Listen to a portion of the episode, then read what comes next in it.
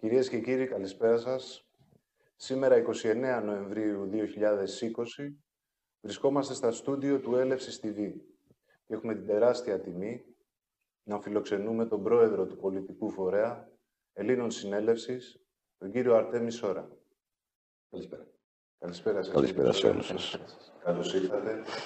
Κύριε Σόρα, ξεκινώντας τη σημερινή μας συνέντευξη, αρχικά θέλω να σας ρωτήσω πώς νιώθετε μετά την αποφυλάκησή σας και το τεράστιο άδικο που ζήσατε όλο αυτό το διάστημα; 44 μήνες, σχεδόν 4 χρόνια. Είστε θυμωμένος, είστε οργισμένος;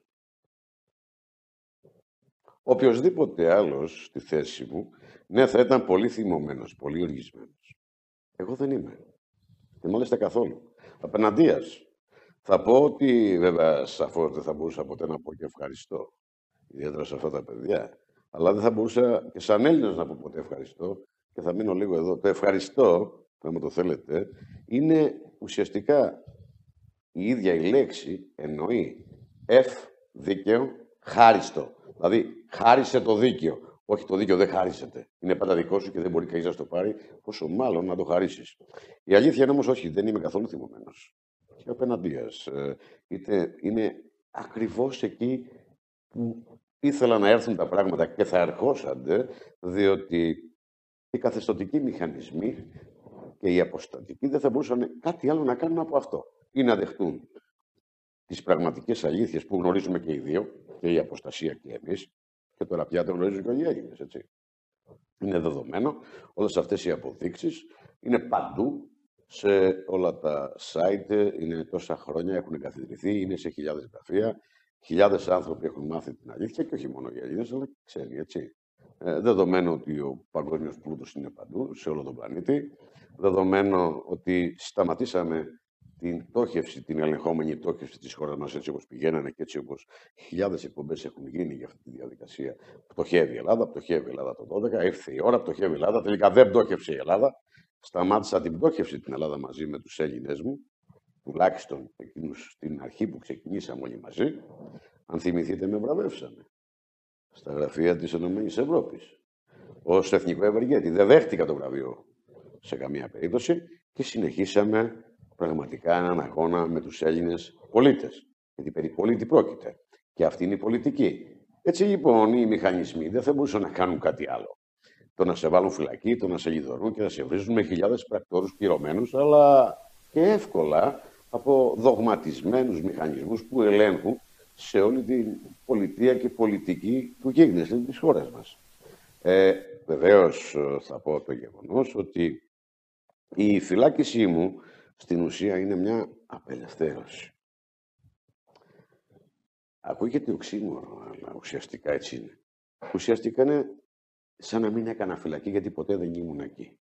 Δεδομένου ότι έχω γράψει πάνω από 200.000 σελίδες και φυσικά ε, ήταν μια, όχι θα πω απομόνωση, γιατί παντού είχε πάντα πάρα πολύ κίνηση, το περιβάλλον στη φυλακή αλλάζει, φεύγουν, έρχονται φυλακισμένοι, μεταγόμενοι αλλά πάντα έπρεπε να βρίσκεις, να στείνεις γρήγορα το νέο περιβάλλον, να το βάλεις σε μία σειρά και να απομονώνεσαι, γιατί έγραφα 20 ώρες την ημέρα. Εμένα όλοι φυλακισμένοι, αλλά και φυλακές, με θυμώνται ως σε ένα χώρο να γράφω συνεχώς.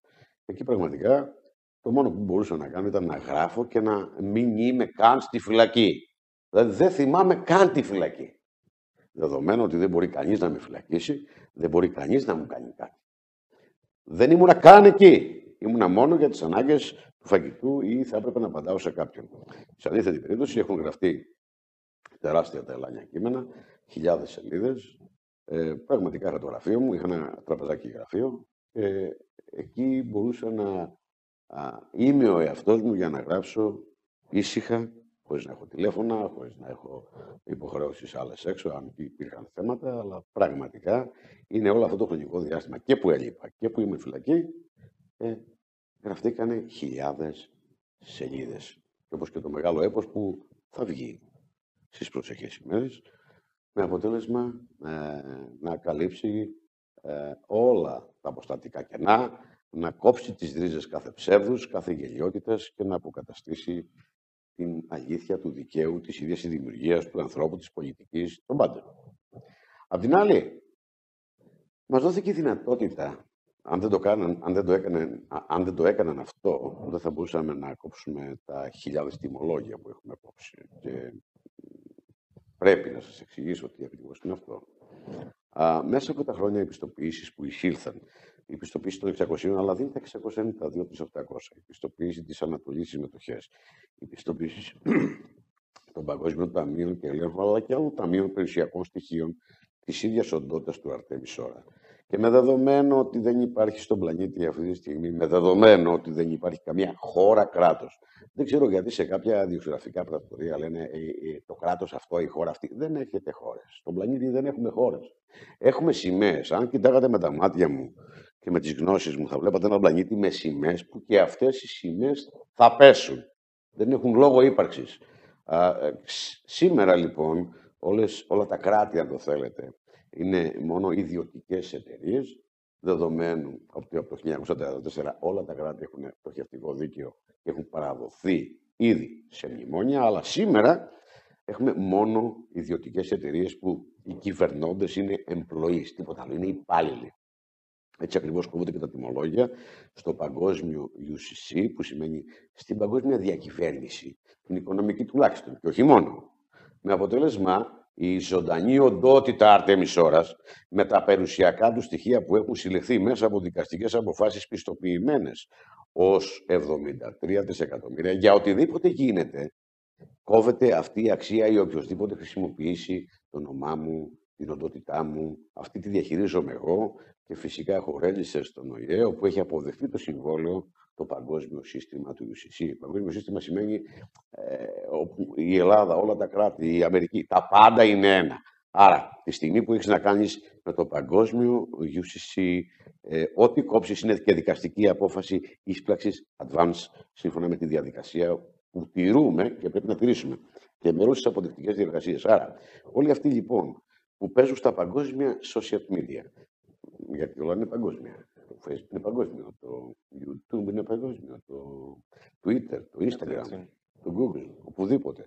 Αλλά και όλα τα social media, αλλά και οι τηλεοράσεις και βέβαια μέσα από τα κυβερνητικά σχήματα της ίδιας της, της ε, δικαιοσύνης, που και αυτή είναι ένα παγκόσμιο σύστημα της διαχείρισης των νεκρών, γιατί περί νεκρούς πρόκειται, νεκρούς σας εννοούν, αυτό είναι το σύστημα το παγκόσμιο, εσείς είστε οι νεκροί και οι διαχειριστές είτε που λέγεται δικαιοσύνη και οι employees είναι οι διαχειριστές των νεκρών. Σας αρέσει, δεν σας αρέσει. Εγώ έχω δηλώσει ήδη ζωντανή την οντότητά μου, άρα διαχειρίζομαι τον πλούτο μου και όποιος επηρεάσει αυτόν με δικαίωμα παγκόσμιου νόμου κόβω τιμολόγια στη διαδικασία του ονόματός μου και όχι μόνο, αλλά και του πλούτου μου που επηρεάζεται βάσει του παγκόσμιου νόμου. Ε, νομοθετημένα όλα λοιπόν. Έτσι λοιπόν έχουν κοπεί πάρα πολλά τιμολόγια όταν με μετράγανε στη φυλακή, δηλαδή για παράδειγμα. Όταν με βάλαν στη φυλακή, κόβεται συγκεκριμένο τιμολόγιο κάθε μέρα που είμαι φυλακή. Κάθε φορά που με μετράνε στη φυλακή, με σε μετράνε το πρωί, σε μετράνε το μεσημέρι, το απόγευμα που ανοίγει και το βράδυ. Τέσσερι φορές. Επί τέσσερι φορές υπάρχει ένα τιμολόγιο του συνόλου του πλούτου μου και της απειλής της οντότητάς μου. Ε, κάθε φορά που βγαίνει ένα δικαστικό χαρτί και μου έρχεται μια κλίση, κάθε δικογραφία, κάθε δικαστήριο, πόσες μέρες, αναβολή, ξανά που θα ξαναγίνει. Αυτό είναι με ένα τεράστιο ποσό, το οποίο είναι πιστοποιημένο στο UCC. Έχουν κοπεί εδώ και δύο χρόνια από όταν με βάλαν φυλακή. Έχουν αρχίσει τα τιμολόγια και σταματάνε τώρα που τελείωσε η φυλακή. Άρα, αν δεν σε βάζαν φυλακή, δεν θα μπορούσε σε καμία περίπτωση να κόψεις. Με νομική διαδικασία, φυσικά σας ενημερώνω ότι το συμβόλαιο μου που είναι στο UCC έχει 21 item. Ας μην ξέρετε εσείς τι είναι. 21, 21 αφορμές να χρεώσω. Που θα χρεωθεί η αξία επί όσες φορές έχει συμβεί.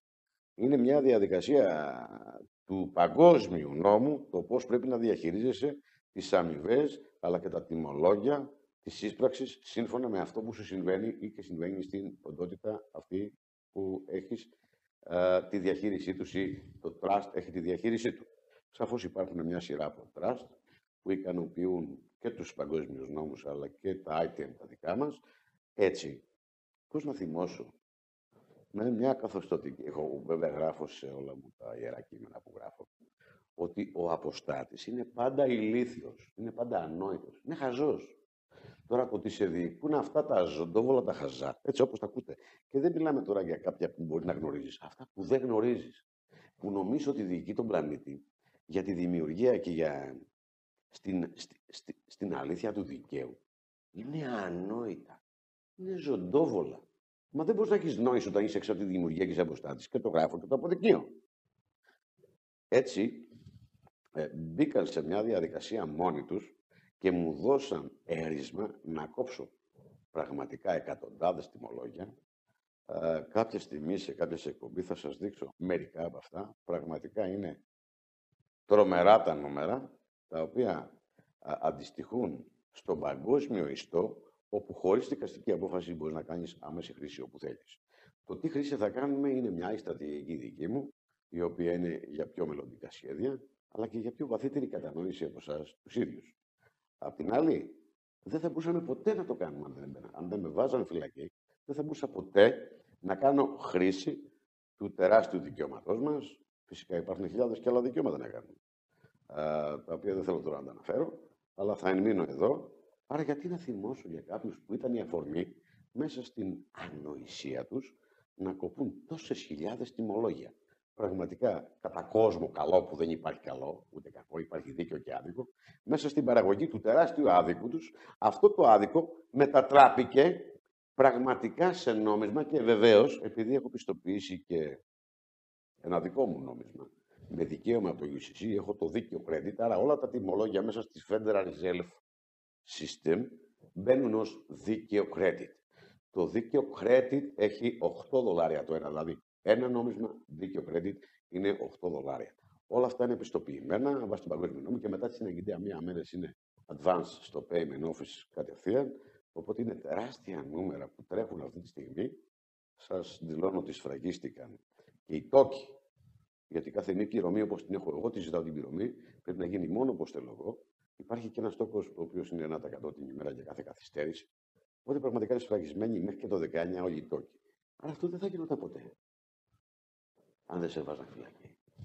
Τώρα λοιπόν, μέσα στην ανοησία τους, ενώ νομίζω ότι κατάφεραν κάτι, δεν κατάφεραν τίποτα, με έχουν κάνει πολύ ισχυρότερο, με διαφημίζουν βρωμίζοντας. Ενώ η διαφήμιση είναι στο λογικό τους. Δηλαδή θέλω να πω ότι θέλω να καταλάβετε ότι σε αυτό το τραπεζάκι, ενώ βλέπετε έναν κύκλο, δεν έχει σημασία αν τον κύκλο τον πας από δεξιά προς τα αριστερά ή από αριστερά προς τα δεξιά. Ουσιαστικά είναι το ίδιο πράγμα.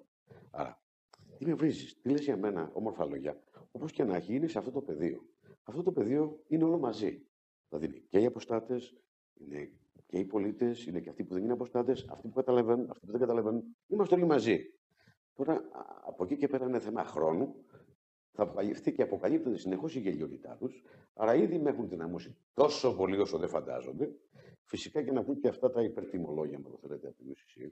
Διατηρώ ένα αρχείο τουλάχιστον τρία δωμάτια με αποδείξεις τι έχει γίνει, γιατί ουσιαστικά στους 1500 δικηγόρους του UCC κάθε φορά στέλνουμε τις αποδείξεις.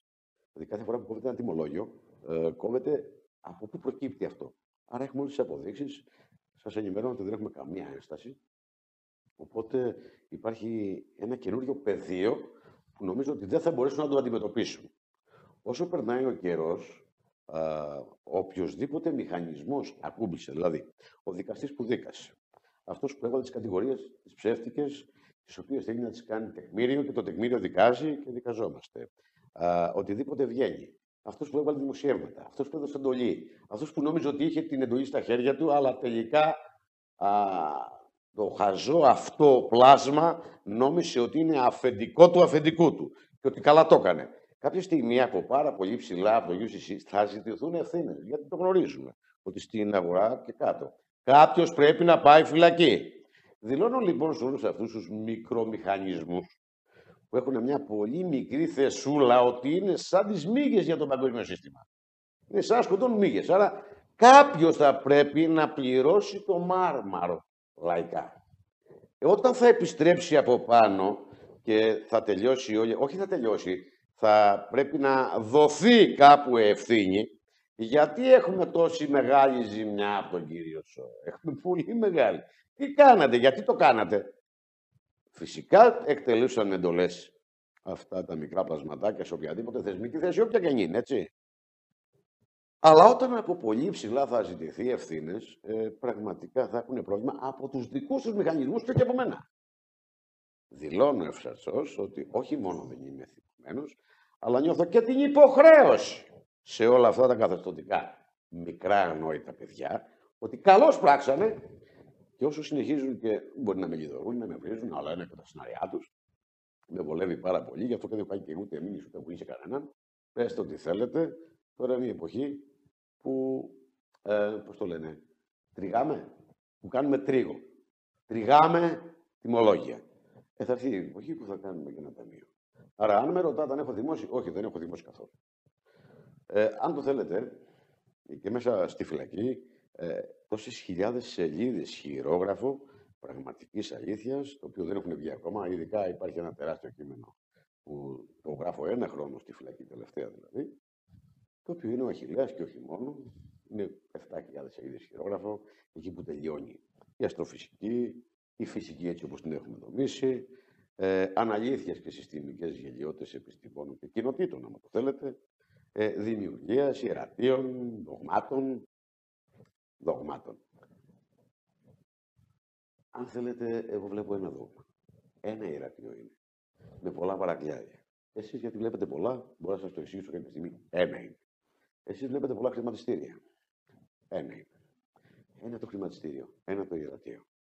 Τα παρακλάδια του είναι δικέ τους διαδικασίες για να νομίζεις ότι βυθίζεσαι ή για να φέρνουν το αποτέλεσμα που θέλουν αυτοί. Άρα, όχι, δεν έχω δημόσιο. Α, να σας πω ότι πέρασα πάρα πολύ καλά, όχι, δεν έχω περάσει. Πραγματικά είναι φρικτά το περιβάλλον της φυλακής. Τα μάτια μου, εμένα βλέπουν τελείως διαφορετικά από βλέπουν μυαλού ποινικού. Ένας ποινικός ο οποίος κλέβει, μετράει την ποινή του, λέει έκανα 50 ληστείε και κάτι άλλο. Ωραία, αυτό σημαίνει ότι πρέπει να κάνω 10 χρόνια φυλακή, θα βάλω το δικηγόρο, θα βγω έξω στα 5, θα ξανακάνω το ίδιο. Ε, ε, αυτό είναι μια άλλη διαδικασία. Εγώ δεν είμαι ένας ποινικός. Άρα η φυλακή λοιπόν, ε, είδα με τα μάτια μου ένα σοφρονιστικό σύστημα. Είδα τη δικαιοσύνη πώς δικάζει. Σας λέω ότι έχω διαβάσει χιλιάδες δικογραφίες, έχω δει αδικίες, έχω δει πολύ γελία πράγματα, δολοφόνους, απαγωγή, ό,τι μπορεί να φανταστείτε. Έχω μιλήσει με όλους. Τα μάτια μου και η νόησή μου με επιτρέπει να δω σε βάθος τα πράγματα. Ένα σύστημα, ένα αποστατικό σύστημα ε, δογματικό, άμα το θέλετε, μέσα σε όλες τις φυλακές, πώς γίνονται όλα τα λησιβερίσια. Σαφώς έχω άποψη για χιλιάδες άλλα πράγματα, το πώς συμβαίνει, το πώς γίνεται, όχι μέσα στις φυλακές, αλλά και μέσα στις κοινωνίες, μυστικές κοινωνίες, κοινωνίες μαφιόζων. Ε, ναι, συμφωνώ ότι υπάρχουν άνθρωποι που δεν πρέπει καν να βγουν από τη φυλακή για την ιδιοσυγκρασία που διατηρούν. Δεν υπάρχει κανένα σοφρονιστικό σύστημα. Κανένα, μα κανένα σοφρονιστικό. Δεν σοφρονίζεται κανένας μέσα στη φυλακή. Απλά είναι ένα κοινοτάφιο μιανού συστήματος που μηχανεύεται στη βιομηχανία της δικαιοσύνης. Η άποψή μου είναι πολύ συγκεκριμένη, αλλά και για τους φυλάκες και γενικά πώς λειτουργούν οι φυλακέ. Το οποίο είναι ένα κομμάτι το οποίο θα αφιερώσω μια εκπομπή μόνο για τις φυλακέ. Όπου εκεί πραγματικά θα αποκαλυφθούν πράγματα στα βαθύτερα στάδια των φυλακών, αλλά και της δικαιοσύνης, αλλά και της αφορμής, της αιτίας που συμβαίνουν όλα αυτά σε μια πραγματική δημοκρατική πολιτεία. Από εκεί θα καταλάβετε ότι δεν υπάρχει δημοκρατική πολιτεία, δεν υπάρχει τίποτα, δεν υπάρχει σοφρονισμός, δεν υπάρχει άνθρωπος, δεν υπάρχουν δικαιώματα ανθρώπων. Θα έχετε πάντα δικαιώματα για τα σπουργίτια, για τα σκουλίκια, για τα κουνούπια, για τα ζωάκια, για τα σκυλάκια, για τα γατάκια. Ο άνθρωπος δεν έχει κανένα δικαίωμα στη δημιουργία του. Θα το καταλάβετε όταν μιλήσω για τις φυλακές και ειδικά σοφρονιστικό σύστημα και δικαιοσύνη. Έτσι όπως εγώ την απόλαυσα, την είδα με τα μάτια τα δικά μου με χιλιάδες κρατούμενους, μεταγόμενους σε όλες τις φυλακές. Κύριε Ζώρα, πραγματικά τα έχετε αναλύσει όλα, όλα πάρα πολύ. Ε, το διάστημα αυτό που απουσιάζεται με τη φυσική σας παρουσία έχουν συμβεί γεγονότα και εσωτερικά στον πολιτικό φορέα Ελλήνων Συνέλευσης, όπως το 2018 που έχετε εκλεγεί από όλο το σώμα ομόφωνα πρόεδρος, είδαμε τον πολιτικό φορέα Ελλήνων Συνέλευσης να συμμετέχει σε δύο εκλογικές διαδικασίες και, τις, και τις, ε, το 2019 μιλάω για τις ευρωεκλογές και τις εθνικές εκλογές, ε, όπου ήσασταν Και θέλω να σας ρωτήσω, γνωρίζω ότι ο Οργανισμός Ελλήνων Συνέλευσης διοικητικά έχει 11 κεντρικές περιφερειακές διοικήσεις και σε όλη την ελληνική επικράτεια και το εξωτερικό ε, αλλά και στο εσωτερικό ε, περισσότερους από 300 τοπικούς οργανισμούς. αλλά και πολλά δικτυακά μέσα ενημέρωσης, web, ε, radio και TV. Ε, κύριε Σόρα, λειτουργούν οι τοπικοί οργανισμοί, οι κεντρικές περιφερειακές διοικήσεις, τα μέσα, ε, έχουν κλείσει; Ναι, θα ήταν αυτή η ερώτηση είναι κάθε δημοσιογράφου, καθεστωτικού θα έλεγα, αλλά και δεν έχει να κάνει με εσάς κύριε δημοσιογράφου, αλλά καθεστωτικού δημοσιογράφου, α, αλλά και ηλίθιου ανθρώπου. Πραγματικά οι άνθρωποι να τους λες ηλίθιους παραξηγιόνται. Ενώ ηλίθιος είναι να είσαι σε λύθη. Η λύθη σημαίνει ότι είσαι στην ανυπαρξία. Γι' αυτό και αυτός που κάνει λάθος είναι στη λύθη. Ήταν να κάνεις σφάλμα. Σφάλμα και διορθώσέ το. Όταν όμως κάνεις λάθος, δεν μπορείς να το διορθώσεις, αφού είσαι σε λύθη, πώς θα διορθώσεις; Αφού είσαι ήδη ανόητος, πώς θα το διορθώσεις; Πραγματικά αυτές οι ειδήσεις είναι και λίγο πολύ στα social media σήμερα. Δηλαδή, βλέπεις στα social media, λένε, είναι, κλείσανε, κλείσανε. Δηλαδή, προδικάζουν αποτέλεσμα. Οπότε, μπαίνεις σε μια ψευδή διαδικασία, σε μια ψευδή είδηση, να συζητήσεις και να απαντήσεις πάνω σε μια ψευδή είδηση. Είναι ουσιαστικά είναι όπως ξεκινάνε όλα τα ιερατικά δογματικά τμήματα. Έτσι ξεκινάνε, έτσι. Στείλουν την ψευδέστηση, την, ε, το Matrix, την εικονική πραγματικότητα, να συζητήσεις και να μπεις εκεί μέσα να συζητήσεις τη γελιότητα αυτή. Εγώ το θέτω για εσάς, το θέτω έτσι όπως το θέτουν αυτοί. Μα είναι δυνατόν Πώς να είναι κλειστά τα γραφεία όταν είναι σαν να κλείσει την αναπνοή σου; Η Ειρήνο Συνέλευση είναι ανάσα, είναι αναπνοή. Ο κόσμος ανασένει. Όταν θα πάψουν οι άνθρωποι να ανασένουν, τότε ίσως να μην υπάρχει λίγο συνέλευση. Όταν θα είστε νεκροί, δεν θα υπάρχει λίγο συνέλευση. Τι θέλω να πω; Θέλω να πω λοιπόν ότι πραγματικά έχουμε αποδείξει όλη την τεράστια δυναμική του ίδιου του πολίτη, όχι του Αρτέμι του Σόρα. Ο Αρτέμι του Σόρας ήταν στη φυλακή, σωστά; Σωστά. Τον κυνηγήσαν, τον λιδωρήσαν όσο τίποτα άλλο στον πλανήτη. Για ποιο τον λόγο; Για ποιον λόγο; Για τον απαταιώνα που πήρε κάτι, που δεν αποδείχθηκε τίποτα, δεν υπάρχει κάτι να πάρεις; Σε λειτουργήσανε γιατί, γιατί είπες ότι είσαι 600, αλλά δεν έχω 600. Αλλά και αν αύριο το πρωί βγει οποιοδήποτε και πει: Έχω ένα 3, 7, 15, 72, θα τον κλείσετε φυλακή. Καθένα εκεί έξω είναι μόνο με ψέμα. Όλοι οι άνθρωποι άλλα σκέφτονται, άλλα λένε, άλλα κάνουν, άλλα εννοούν, άλλα πράττουν. Για σκεφτείτε το.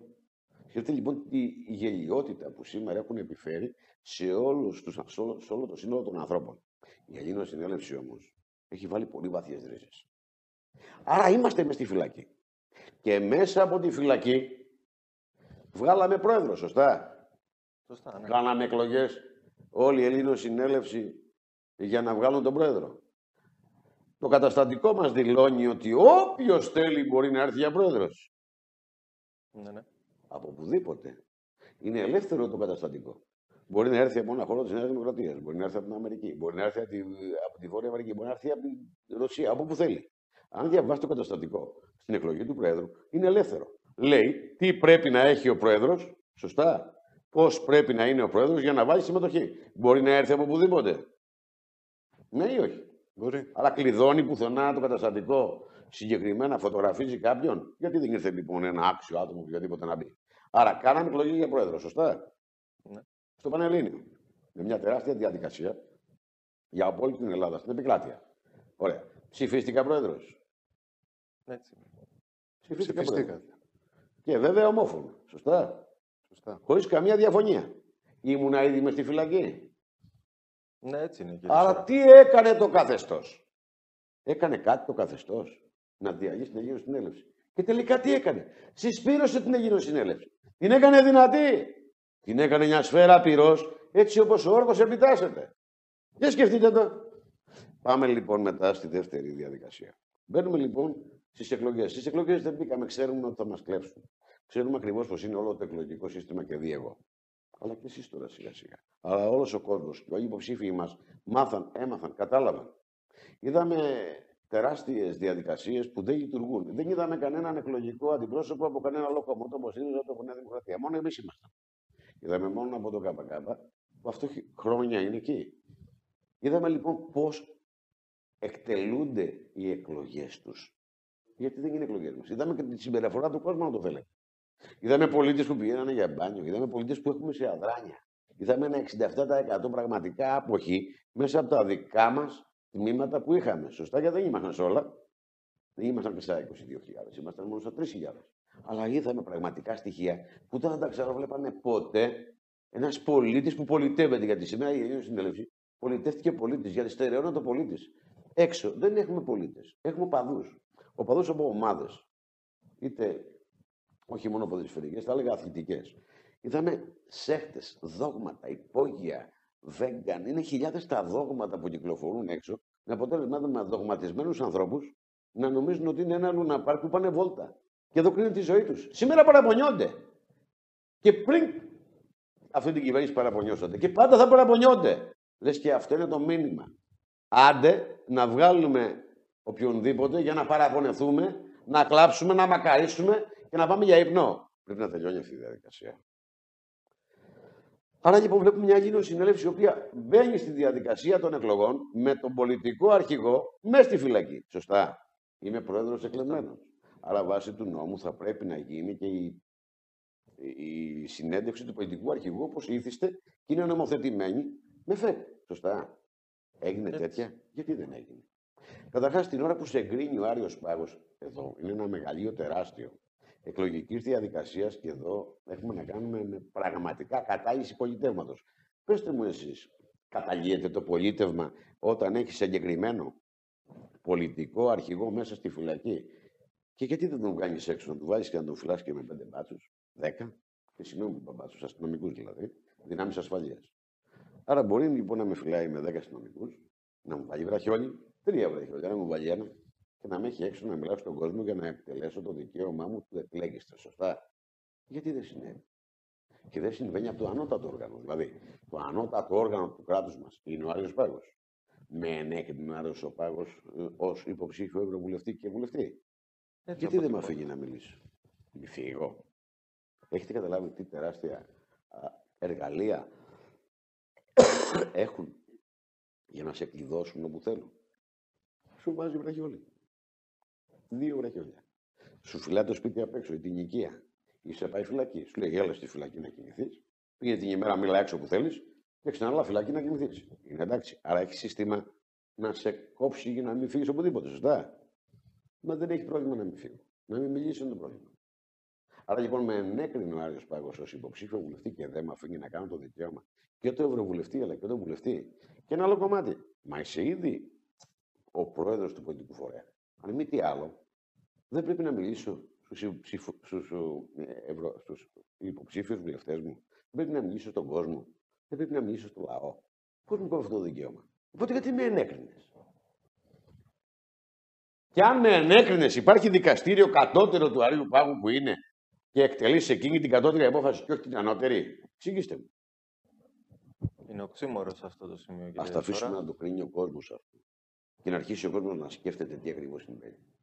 Όμως η Αγγλική Συνέλευση πήγε μέσα από τη φυλακή και μέσα από διωγμό, γιατί μην ξεχνάμε. Η Αγγλική Συνέλευση, όλο το Προεδρείο της ήταν σε 10 ε, κακουργηματικές πράξεις χωρίς να έχει κάνει κάτι. Άρα, πού είναι η κατάληψη πολιτεύματο, Ποιος κάνει κατάληψη πολιτεύματο, Ποιος στηρεί την ελευθερία του λόγου; Η ίδια δικαιοσύνη μου στηρίζει την ελευθερία του λόγου. Το τεκμήνιο της αθωότητάς μας. Αθώθηκαν όλοι και τώρα; Γιατί μας ήρατε μέχρι εδώ; Δεν πειράζει. Δεν έχει κόστος για σας. Ποιοι είστε; Και ο κόσμος; Και τόσες βρώμες που λέγατε και επιτρέπατε, πώς θα τις κάνετε; Πώς θα γυρίσει πίσω; Ευτυχώς που μπήκαν τόσα όμορφα τιμολόγια. Υπάρχει ένας, ένας υπέρογκος αριθμός πλούτου που στο μέλλον το προσεχείς θα είναι αυτό που θα τους τιμωρήσει κιόλας. Και όχι από εμάς, από τους ίδιους. Γιατί οι δικοί τους έχασαν. Γιατί δεν κάνετε όλα αυτά. Άρα λοιπόν λέμε ότι από τη φυλακή την ίδια, μέσα από τη φυλακή, η Ελλήνο συνέλευση είναι στη σκηνή, την πολιτική. Σωστά. Σωστά. Και δίνει σοβαρά μηνύματα. Όσο κι αν εσείς την πιέσατε σαν καθεστώς και βάλατε και τον Πρόεδρο μέσα, οι εκλογές έγιναν μέσα στη φυλακή. Άρα οι εκλογές του Προέδρου έγιναν μέσα στη φυλακή και από τη φυλακή με βγάλατε Πρόεδρο. Σωστά. Αν δεν σας έκανα, βάλετε κανέναν άλλον. Ε; Τώρα το καθεστώς τι πέτυχε. Δεν μας επέτρεψαν να κάνουμε καμία εκπομπή. Μας, μας έκλειναν ακόμα και τα διαφημιστικά μας που πραγματικά είναι μέσα από τον νόμο. Μας παρέδωσαν χαρτί μία εβδομάδα πριν τις εκλογές. Το χαρτί των ψηφοδελτίων είναι πραγματικά ειδικό. Δεν μπορείς να πάρεις από αλλού. Θα αγοράσεις μόνο από εκεί. Αλλά μας δίνει το χαρτί μία εβδομάδα. και έχουμε τρεις μέρες να τυπώσουμε τόσα εκατομμύρια ψηφοδέλτια. Άρα δεν μπορούσαμε να μοιράσουμε σε κανέναν άνθρωπο ψηφοδέλτιο. Την επόμενη μέρα μετά τις τρεις έχουμε δύο μέρες να μοιράσουμε στις περιφέρειες το χαρτί για να πάει στα εκλογικά τμήματα. Άρα δεν έμεινε τίποτα. Και λέει και ο νόμος ότι ε, 48 ώρες πριν τις εκλογές απαγορεύεται να μοιράσει πουθενά ψηφοδέλτιο. Σωστά. Εμείς πράξαμε σύμφωνα με τον νόμο. Άρα, μόνο που τα ψηφοδέλτια πήγαν και έχουμε μια εβδομάδα περιθώριο να τυπώσουμε και να τα παραδώσουμε στους ίδιους τον κρατικό μηχανισμό για να τα πάει στα εκλογικά μας τμήματα.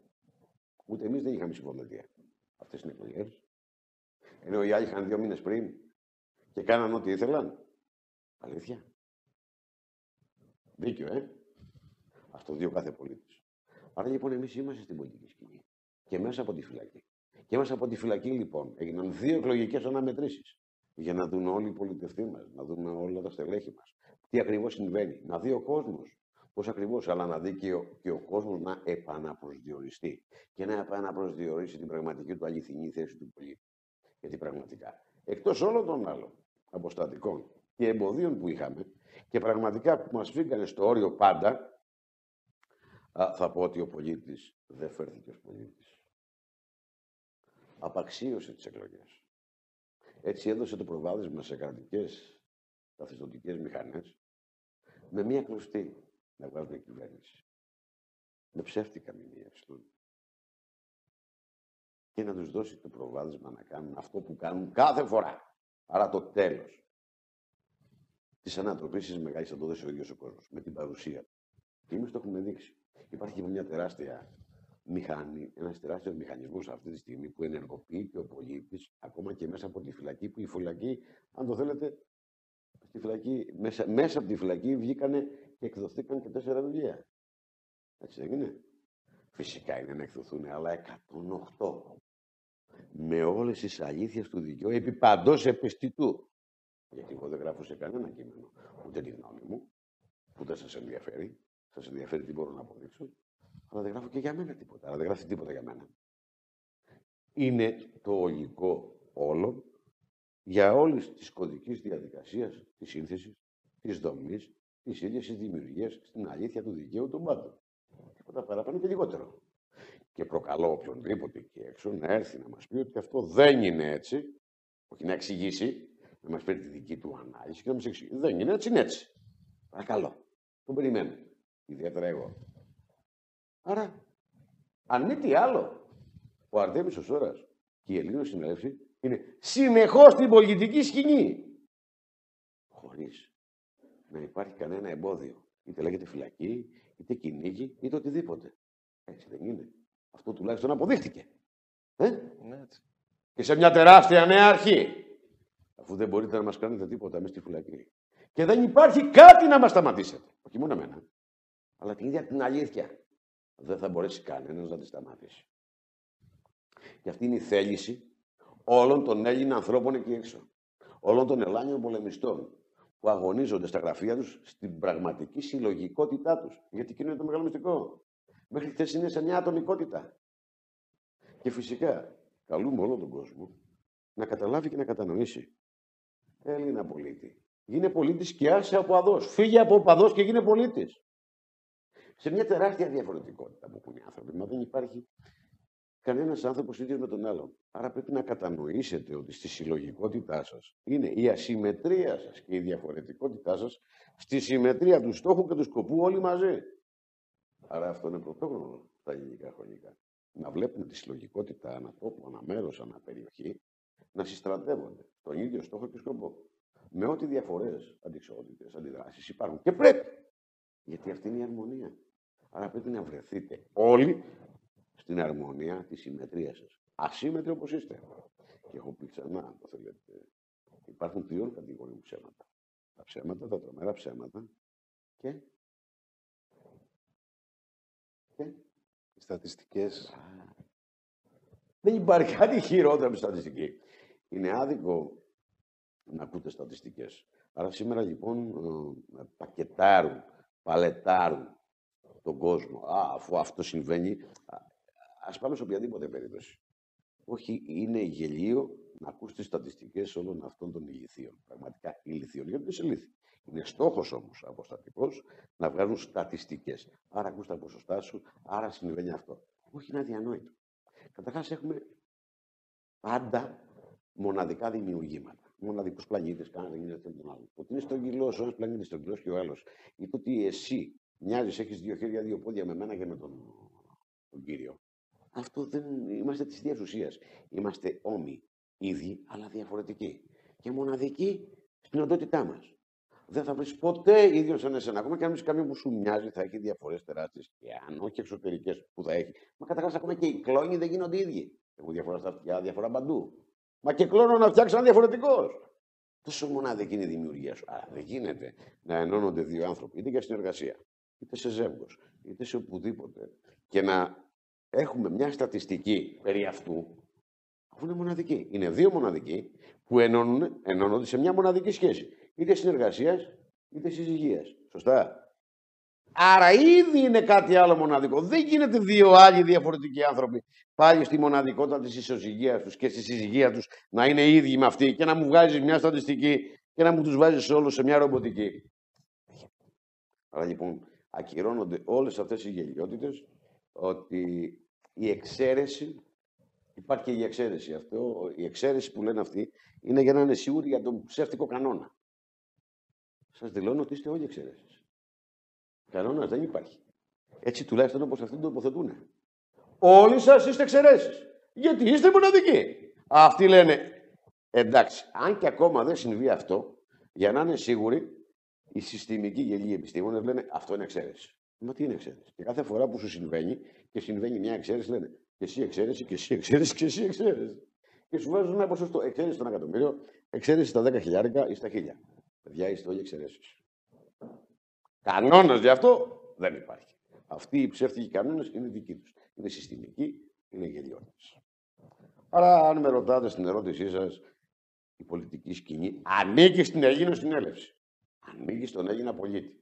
Εγώ είμαι εδώ και θα είμαι πάντα για αυτόν έτσι όπως του υποσχέθηκα ότι είναι καθήκον να εκτελέσω την αποστολή μου. Τούτη. Να ενωθούν όλοι οι Ελληνάνθρωποι. Ναι, οι πολίτες για την επανακαθίδρυση της Ελλήνων πολιτείας.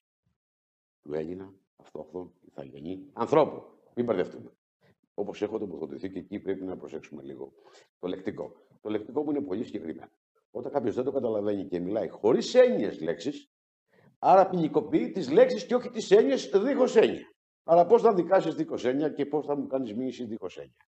Άρα και πώς θα με παραξηγήσεις και δίχως έννοια. Εγώ είμαι συγκεκριμένος στις έννοιες που χρησιμοποιώ, στις λέξεις, αλλά και στις, στα θερμικά θέματα, στον τρόπο που εκφράζομαι. Σωστά; Άρα πώς θα το ποινικοποιήσουμε; Άρα θα πρέπει ή να με μελετήσει ή τουλάχιστον να αφήσει το γεγονός να μην έχει αντιληφθεί και να μην έχει καταλάβει. Ουσιαστικά όλες οι έννοιες τις οποίες εκφράζω, δηλώνω, υπογράφω είναι μέσα στα λάνια κείμενα που είναι και τυπωμένα. Το οποίο είναι και στο διαδίκτυο, έτσι. Είναι παντού. Άρα είμαστε σε μια πραγματική αληθινή σκηνή της μεγάλης μεταρρύθμισης. Και η μεταρρύθμιση δεν είναι μόνο στην Ελλάδα. Βλέπουμε αυτό που συμβαίνει είναι παγκόσμια. Άρα κάθε μεταρρύθμιση στην Ελλάδα είναι πλανήτης. Και δεν θα σου έρθει από έξω προς τα μέσα. Και δεν είναι τυχαίο που ξεκίνησα από εδώ. Ναι, ε, διάλεξα την έδρα. Γιατί εδώ είναι η έδρα. Είναι η έδρα του πλανήτη πολύ συγκεκριμένου χώρου. Αυτό όμως δεν σημαίνει ότι είμαι εδώ για ένα μικρό κομμάτι που λέγεται Ελλάδα, που σήμερα τη μικραίνουν συνεχώς. Αλλογενεί και δυνάμεις σκοτεινές που συνέχεια σου επιβάλλουν και στη συρρυκνώνουν. Η αλήθεια όμως είναι ότι η Ελλάδα είναι ο πλανήτης. Άλλωστε, εγώ, αν το θυμάστε, ήρθα από ένα μέρος του πλανήτη, άλλο από την Αμερική. Σου έφερα ένα μπλούτο από εκεί προς τα εδώ. Τώρα, το από εκεί εδώ, το από εδώ εκεί και ξανά, δεν έχει σημασία η στρατηγική. Είναι πάρα πολύ μεγάλη, με χιλιάδες κινήσεις μπροστά. Το πώς αντιλαμβάνεται ο καθένας. Αλλά δεν χρειάζεται πολλά. Μείνε μόνο στην ένωσή σου, μείνε μόνο στο στόχο και στο σκοπό της απελευθέρωσής σου, αλλά και της αλήθειας του δικαίου της ίδιας της Ελλήνων πολιτείας σου.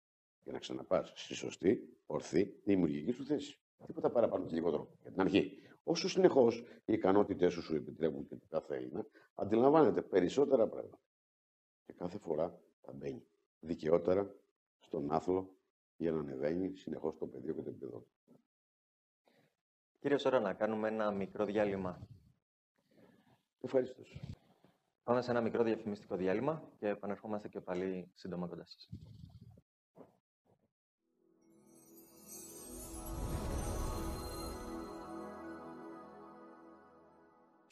Ένα ιερό, ελάνιο κείμενο μοίησης στη γνώση και στην αλήθεια ήρθε στην κατοχή κάθε Έλληνα ανθρώπου από τον δημιουργό του Αρτέμι Σόρα. Ένα ιερό, ελάνιο κείμενο που μέσα από τις τρεις θεματικές του ενότητες αποκαλύπτονται και αποδεικνύονται τεράστια μυστικά της ίδιας της οντολογίας, του σκοπού της ύπαρξης και του σχεδίου της δημιουργίας των Έλληνων ανθρώπων. Μυστικά που οι αποστάτες δυνάστες των ανθρώπων κρατούν κλειδωμένα για να μην βγει ποτέ ο άνθρωπος από το λίθαργο της αμάθειας και του ψεύδους.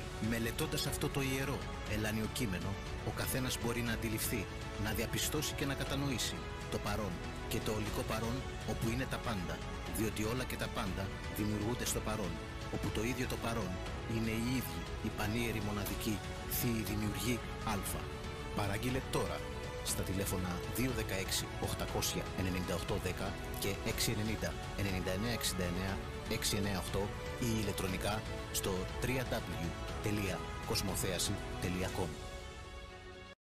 Κυρίες και κύριοι, και πάλι μαζί στο στούντιο του Έλευσης TV, με καλεσμένο μας τον πρόεδρο του Πολιτικού Φορέα Ελλήνων Συνέλευσης, τον κύριο Αρτέμι Σόρα, και συνεχίζουμε. Κύριε Σόρα, ο τρόπος που λειτουργεί ο κοινοβουλευτισμός σήμερα στην πατρίδα μας, αλλά και ο κομματισμός, τα κόμματα όπως λειτουργούν μέσα στον κοινοβουλευτισμό, μπορούμε να πούμε ότι έχουν σχέση με την, με την αληθινή δημοκρατία; Και θα ήθελα να σχολιάσετε πώς είναι σήμερα το πολιτικό κλίμα στην Ελλάδα.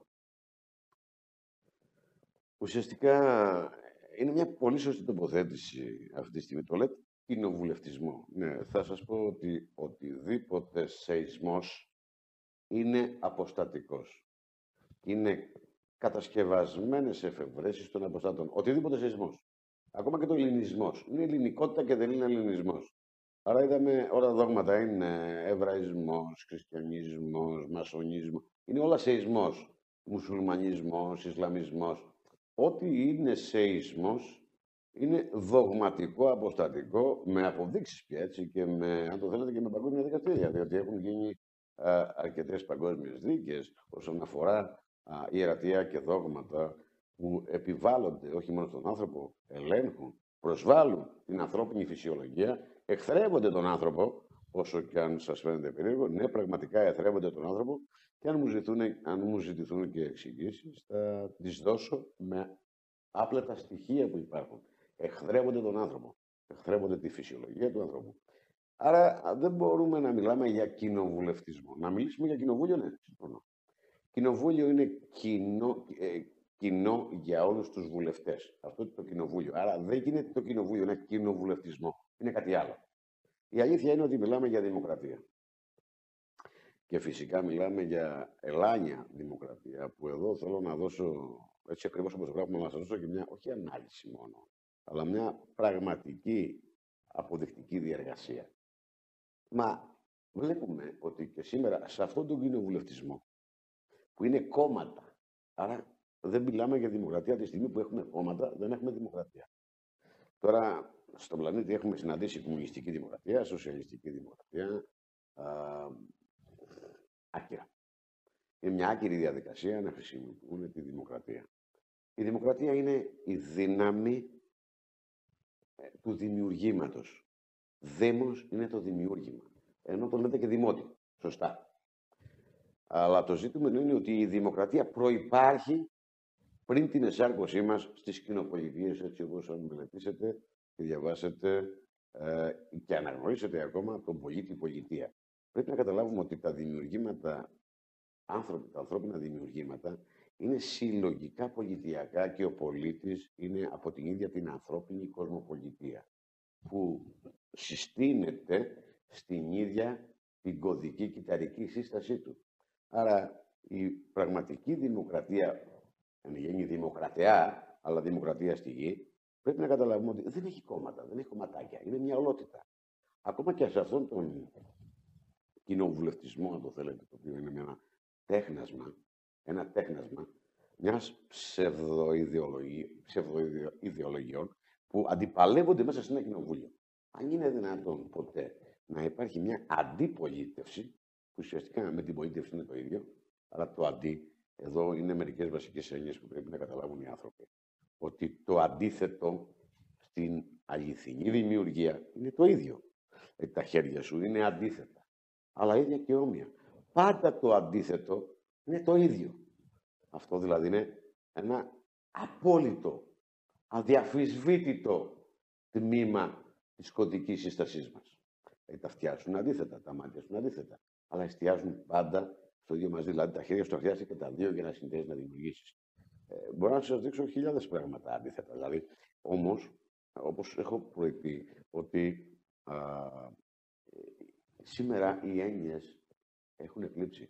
Τις έχουν εκλείψει στη λύθη οι αποστάτες και έχουν βγάλει σάπιες λέξεις που συνεχώς παίζουν με λέξεις χωρίς να εννοούν τίποτα. Και φυσικά έχουν, έχουν αντιστρέψει την αλήθεια του δικαίου της εξίσωσης των δύο. Άρα όλα τα αντίθετα είναι ίδια. Έχουν φτάσει όμως σε επίπεδο να λένε δίκαιο άδικο. Θα κάθομαι εδώ γιατί θα χρειαστεί αργότερα στην πολιτική μας αλλά και στο αξιακό Το δίκαιο με το άδικο δεν είναι αντίθετα. Διότι αν ήταν αντίθετα θα ήταν ίδια. Όμως το άδικο είναι απέναντι από το δίκαιο. Και δεν έχει καμία σχέση με το δίκαιο το άδικο. Άρα το ότι βάλεις ένα άς, το α στο δίκαιο και το λες άδικο, δεν σημαίνει είναι το απέναντι. Τι θέλω να πω; Ότι το δίκαιο προϋπάρχει των πάντων. Και θα σας πω ένα παράδειγμα που το, μπορεί να το έχω ξαναπεί. Ε, έχεις το δίκαιό σου, μια οικογένεια έχει το δίκαιό της και ένας πατέρας διαχειρίζεται το δίκαιο. Άρα το δίκαιό σου είναι πάντα δικό σου και το διαχειρίζεις εσύ. Το αντιλαμβανόμαστε αυτό; Δεν μπορείς να το πάρει κανένας. Μπορεί όμως να παράξει άδικο ή να παραχθεί άδικο από τη μη διαχείριση του δικαίου. Τη στιγμή λοιπόν που έχεις δώσει την εξουσία, εκτός της ουσία, να εκτελέσει μια διαδικασία, ένα θεσμικό όργανο, είτε στην πολιτεία σου, είτε στην εταιρεία σου, είτε οπουδήποτε, αυτός χειρίζεται το δίκαιο γιατί εσύ του έδωσες το δικαίωμα.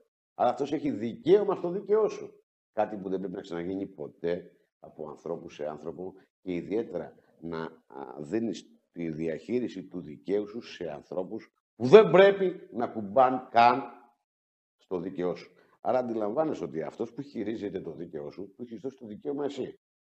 Πρέπει να το πάρεις αμέσως πίσω. Και αυτό αναζητάμε από την πολιτεία, εφόσον στηθεί η πολιτεία. Άρα καταλαβαίνετε ότι αν ένας πατέρας που διαχειρίζεται το δίκαιο στην οικογένειά του έχει 10 παιδιά, 7, 8, δεν έχει σημασία και πάρει ένα δώρο στο καθένα, αλλά σε ένα, γιατί είναι λίγο άρρωστο ή γιατί έτσι το είδε ή έτσι νομίζει ότι διασύζει το και πάρει δύο δώρα, αυτόματα ο πατέρας δεν έχει κάνει το άδικο. Δεν έχει παράξει άδικο. Ο πατέρας δεν διαχειρίστηκε σωστά το δίκιο και αυτό είναι αποστασία μεγάλη. Επειδή όμως έδωσε δύο δώρα σε ένα παιδί, τα υπόλοιπα σαφώς θα τα συλλέψουν, ενδεχομένως θα μπουν προς τριβές μεταξύ των αδερφών και αυτό το μικρό ίσως το χτυπήσουν τα άλλα και παρεξηγηθούν και χαλάσει και κλονιστεί η ισορροπία της οικογένειας. Θα παραχθεί άδικο λοιπόν ο πατέρας. Δεν έχει παράξει άδικο. Το άδικο παράγεται από τη μη διαχείριση του δικαίου. Αυτό συμβαίνει και συνεχίζουμε εμείς οι άνθρωποι να δίνουμε το δικαίωμα σε κάποιες αξιωματικές τάξεις, σε θεσμικά όργανα όπως πολιτικούς, δικαστές ε, και χιλιάδες θέσεις εργασίας, στρατηγούς, όπου διαχειρίζονται το δίκαιό μας επειδή τους δώσαμε το δικαίωμα. Αυτό είναι ένα κομμάτι της εξουσίας που θα πρέπει να πραγματικά να το δούμε. Άρα λοιπόν θέλω να αντιληφθείτε ότι το άδικο παράγεται από τη μη διαχείριση του δικαίου. Σήμερα οι πολίτες παράγουν άδικο. Δίνοντας το δικαίωμα σε αλλογενείς, σε μη ανθρώπους ή σε ανθρώπους που δεν είναι ικανοί, πάρτε το όπως θέλετε, να διαχειριστούν το δικαίωμα τους. Είτε την ασφάλεια της χώρας, είτε τους νόμους, είτε ε, την υγεία, τα πάντα. Το κοινωνικό γίνεστε σε όλα τα παιδιά και τα επίπεδα. Το πρώτο άδικο λοιπόν που κάνει ο ίδιος ο πολίτης, που δεν είναι πολίτης, είναι ο παδός, γιατί ακούει το δόγμα του, ακούει το ιερατείο του, την ομάδα του, έχει παράξει αυτός. Άρα πετάει και χαρίζει το δίκαιό του και το δίνει σε ανθρώπους να τον ελέγξουν, να τον αφανίσουν, να τον δολοφονήσουν, να τον κάνουν. Σε αυτό το κομμάτι όμως λοιπόν δεν υπάρχει καμία δημοκρατία. Ακόμα και αν αυτό συμβαίνει, θα θα πρέπει να υπάρχει μια ασφαλιστική δικίδα στην πολιτεία που δεν θα επιτραπεί αυτό ακόμα και από τον πολίτη. Σε μια πραγματική δημοκρατία, ακόμα και στον κοινοβουλευτισμό τους όμως, συγγνώμη, σε μια πραγματική δημοκρατία δεν υπάρχουν κόμματα. Γιατί είναι σύσσωμο το σώμα των δημιουργημάτων. Υπάρχει μόνο δημόσια διοίκηση. Δεν μπορείς να ψηφίζεις τη δημοκρατία, την ίδια τη δημοκρατία. Πρέπει να είναι ψηφισμένη η δημοκρατία, ότι όλοι θέλουμε να ζήσουμε δημοκρατικά. Εφόσον αντιλαμβανόμαστε ότι η φυσιολογία μας έχει δημιουργηθεί με πραγματική δημοκρατία, η οποία προπάρχει πριν την εσάρκωσή μας. Πρέπει απλά να ενημερωθούν, να κατανοήσουν και να μπουν στις αλήθειες του δικαίου με την αποδεκτική διεργασία του ίδιου του δικαίου τους. Πρέπει να κατανοήσουν το δίκαιο. Σήμερα χιλιάδες άνθρωποι τρώνε κλεμμένο φαγητό και λένε αυτό ήταν δίκαιο. Σήμερα σε κάθε δίκη που πας, που παίρνεις το δίκαιό σου και δικαιώνεσαι, αλλά δεν δικαιώνεσαι ουσιαστικά, μπορεί να πράξει και ένα άλλο άδικο μέσα από τα τερτύπια της νομοδολογίας ή της νομοθετικής δεκαετής διαδικασίας, πήρες το δίκαιο. Σήμερα τρώνε κλεμμένο φαγητό, παράγουν άδικο, δικαιώνεται και δικαιώνεται το άδικο, δεν δικαιώνεται το δίκαιο.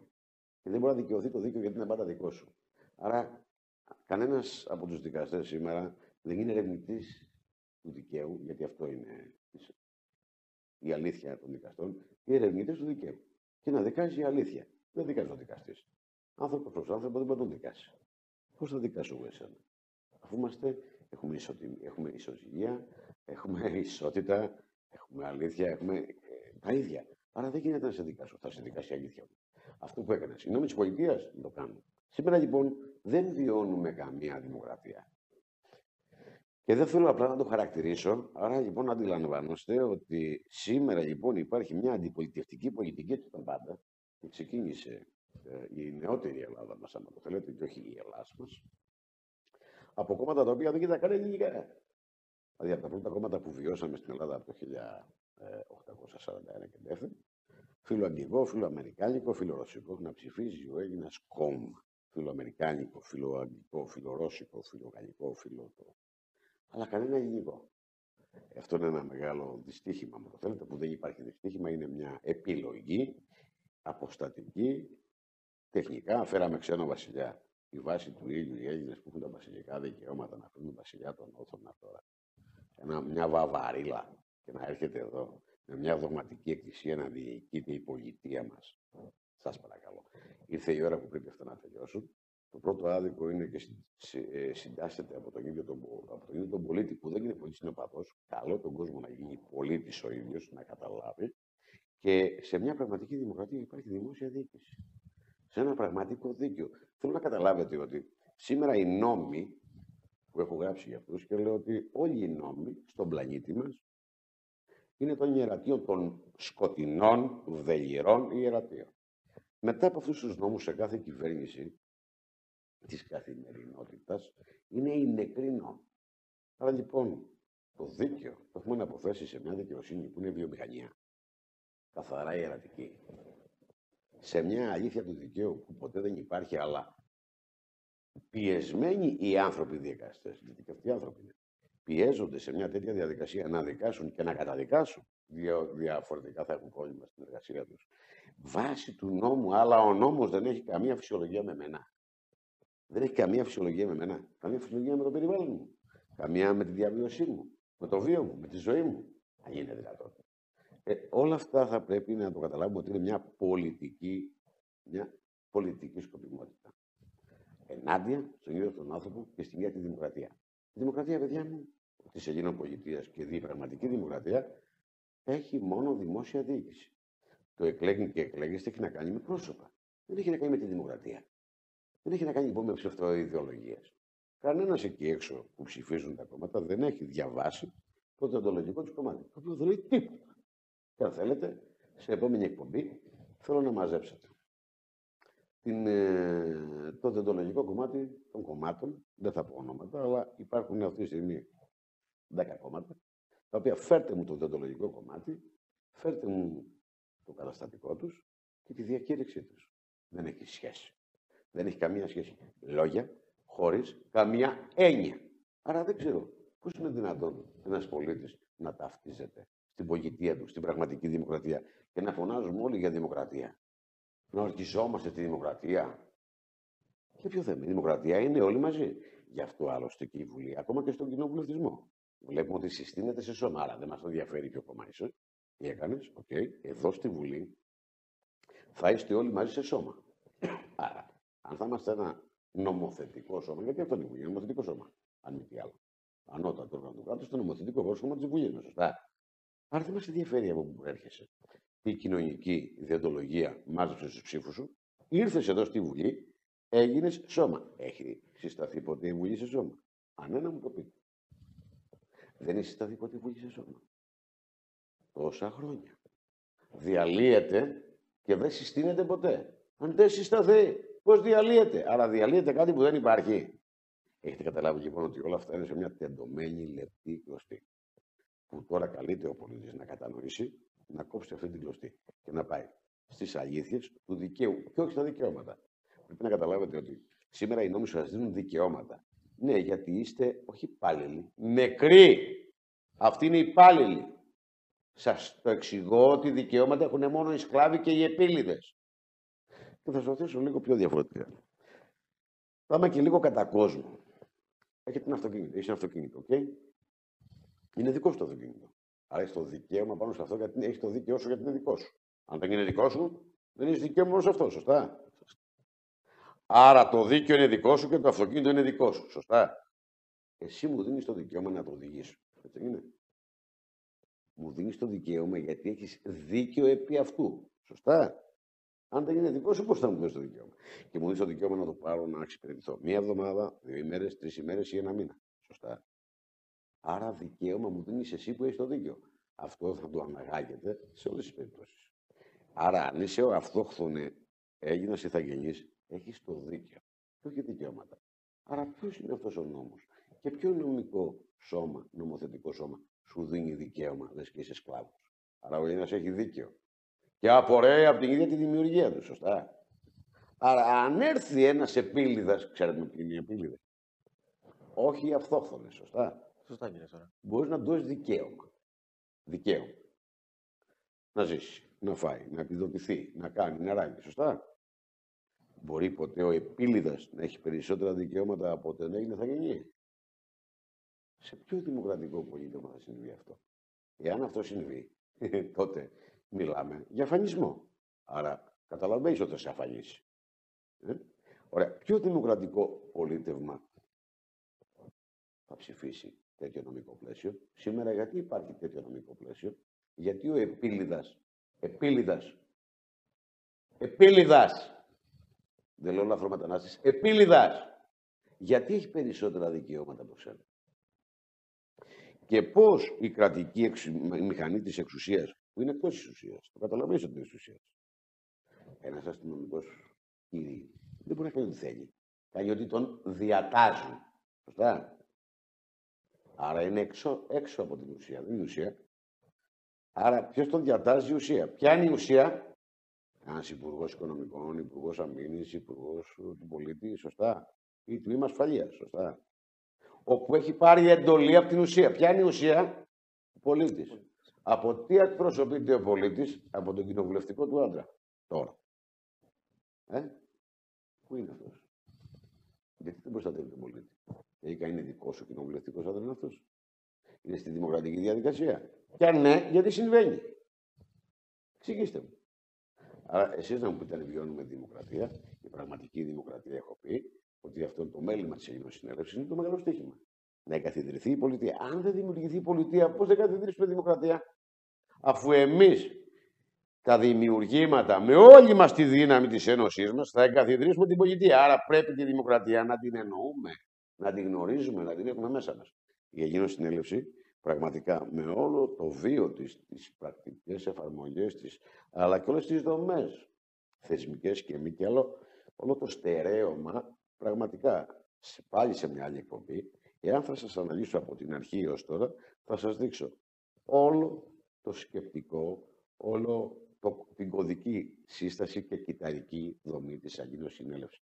Δεν απέχει καθόλου χιλιοστό από την πραγματική οδική φυσιολογία της δημιουργίας μας. Και μόνο αυτό, γιατί μόνο αυτό μπορούμε να ζήσουμε. Άρα δεν μπορούμε να έχουμε λιγότερα και περισσότερη ε, διαδικασία από την ίδια μας τη φυσιολογία. Γιατί για αυτή υπάρχεις.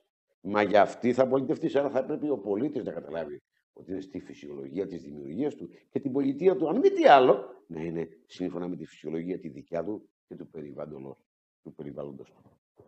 Κύριε Σόρα, έχετε γράψει περισσότερα από 100 βιβλία κατά τη διάρκεια του εγκλισμού σας στις φυλακές. Γνωρίζουμε ότι έχουν εκδοθεί τα τέσσερα από αυτά. Μιλήστε μας λίγο γι' αυτό, γιατί το θεωρώ πολύ σημαντικό. Ναι, εδώ θα πρέπει να καταλάβουμε ότι δεν είναι βιβλία δικιά μου με την έννοια ότι γράφω την άποψή μου, αλλά ή ότι γράφω για μένα. Ή ότι περιβάλλουν τα ιερά κείμενα, καταστάσεις, φυλάξεις και αυτά. Αυτά πραγματικά είναι εκτός του, του συστήματός μου.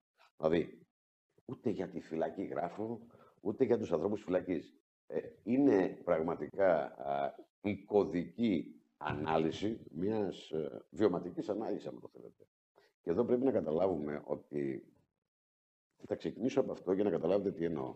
Όλα τα ελάνια κείμενα είναι αποδεικτική διεργασία, το οποίο είναι ένας χάρτης όλος μαζί.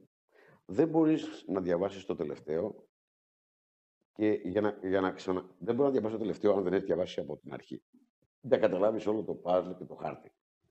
Η διαδικασία είναι ότι μέσα από τη μεγαλοπρέπεια της Ελληνική Συνέλευση και τη δικιά μου έχουμε αναρτήσει όλα τα κείμενα και τα χειρόγραφα στο διαδίκτυο σε ένα τεράστιο site την εταιρική γραφή. Αν παρατηρήσετε, είναι λοιπόν, μπορεί ο καθένας να τα δει. Η αλήθεια όμως είναι ότι δεν μπορείς από το διαδίκτυο, γιατί θα πρέπει να το έχεις έγγραφο μπροστά σου. Καταρχάς, λέμε τη λέξη να διαβάσει, ενώ πρέπει να βάζει το Δία. Διαβάζω, βάζω το Δία. Δία είναι ο συμπαντικός μου. Κάθε μέρα, όσο θα μελετάει, θα αναγνωρίζει περισσότερα από την ίδια πρόταση, από την ίδια παράγραφο. Άρα θα πρέπει να περπατήσει μετά στο χάρτη, να γυρίσει πίσω σε ένα άλλο κείμενο, να ξαναμπεί σε ένα μπροστά, σε ένα άλλο. Άρα λοιπόν υπάρχει ένας χάρτης που πρέπει να το έχεις μπροστά σου για να κατανοήσεις. Και όχι να διαβάσει όλε και είναι ένα άρλεκιν ή να εμπεριέχει ένα δοχείο βιβλίο, το λέω δοχείο. Είναι λέξει οι οποίες είναι άλοες ή να είναι 500 σελίδες, χίλιες και στο τέλος να έχει ένα, ε, μια πρόταση μια του φτωχού. Δεν υπάρχει κάτι τέτοιο. Στα βιβλία είναι μια αποδεικτική διεργασία της ίδιας της φυσιολογίας του ανθρώπου, της δημιουργίας, η κωδική δημιουργία ε, των πάντων. Έτσι, επί παντός επιστητού, ε, αναλύει χιλιάδες, ε, χιλιάδες ολότητες και μονάδες της ίδιας της δημιουργίας μας για την αναγνώριση των πάντων. Φεύγουν οι φόβοι, οι ενοχές, κόβονται τα ψεύδη, τα κοινωνικά, τα πολιτικά, τα συστημικά θα έλεγα, τα αποστατικά, γιατί οτιδήποτε συστημικό είναι καθαρά αποστατικό. Να σε ελέγξει, να σε περπατήσει στη λύθη και να, αφήσεις, να σε αφήσει πάντα σε μια άπλετη χειραγώγηση των αποστατών. Όλο αυτό με τα ιερά κείμενα φεύγουν. Σε κανένα κείμενο μέσα δεν θα δείτε να μιλάω είτε για μένα είτε για την άποψή μου και δεν σας ενδιαφέρει όπως έχω πει και η άποψή μου. Άρα, ναι, στη φυλακή γράφτηκαν πάρα πολλά κείμενα. Βεβαίως το αξιακό έχει γραφτεί έξω. Συμπληρώθηκε το αξιακό μέσα. Δηλαδή, υπάρχει μια σειρά που θα πρέπει να, αν το θέλετε, να ολοκληρώνονται και οι άθλοι. Γιατί για να γραφεί ένα κείμενο θα πρέπει να υπάρχουν οι προποθέσει και όχι τη φυλακής, της τιμητής μου διαδικασίας, που θα πρέπει και οι άνθρωποι να επέρχονται να ολοκληρώνεται ο καιρός, να καθίσουν πάρα πολλά πράγματα. Οι συχνότητες των κειμένων είναι πάρα πολύ ισχυρές. Με αποτέλεσμα θα πρέπει να ολοκληρώνονται τμήματα και στάσεις για να περνάς στο επόμενο στάδιο. Δεν γίνει απλά κάθομαι και γράφω. Και ποιο σας είπε τα γράφω πάντα. Γράφω αυτό που πρέπει, την ώρα που πρέπει, για εκείνους που πρέπει. Από πάντα για πάντα. Πρέπει να καταλάβετε ότι μέσα σε τέτοια τεράστια ενθύμηση που θα μπείτε από τα ιερά κείμενα, θα πρέπει και θα καταλάβετε όπως και υπάρχει ένα δώρο, ενώ το έχω γράψει εδώ και δύο χρόνια, α, θα βγει τις επόμενες μέρες σε όλο τον κόσμο. Είναι αυτό τελευταία επίκληση που έγραψα είναι της ελευθερίας. Μόνο η επίκληση της ελευθερίας δεν έχει όρκο και ορκίζομαι. Γιατί; Στην ελευθερία τώρα, στην εσάρκωσή σας, απαγορεύεται να ορκιστεί κανείς. Γιατί έχετε ήδη ορκιστεί. Όταν εισήλθατε στην νόμικρο δημιουργία.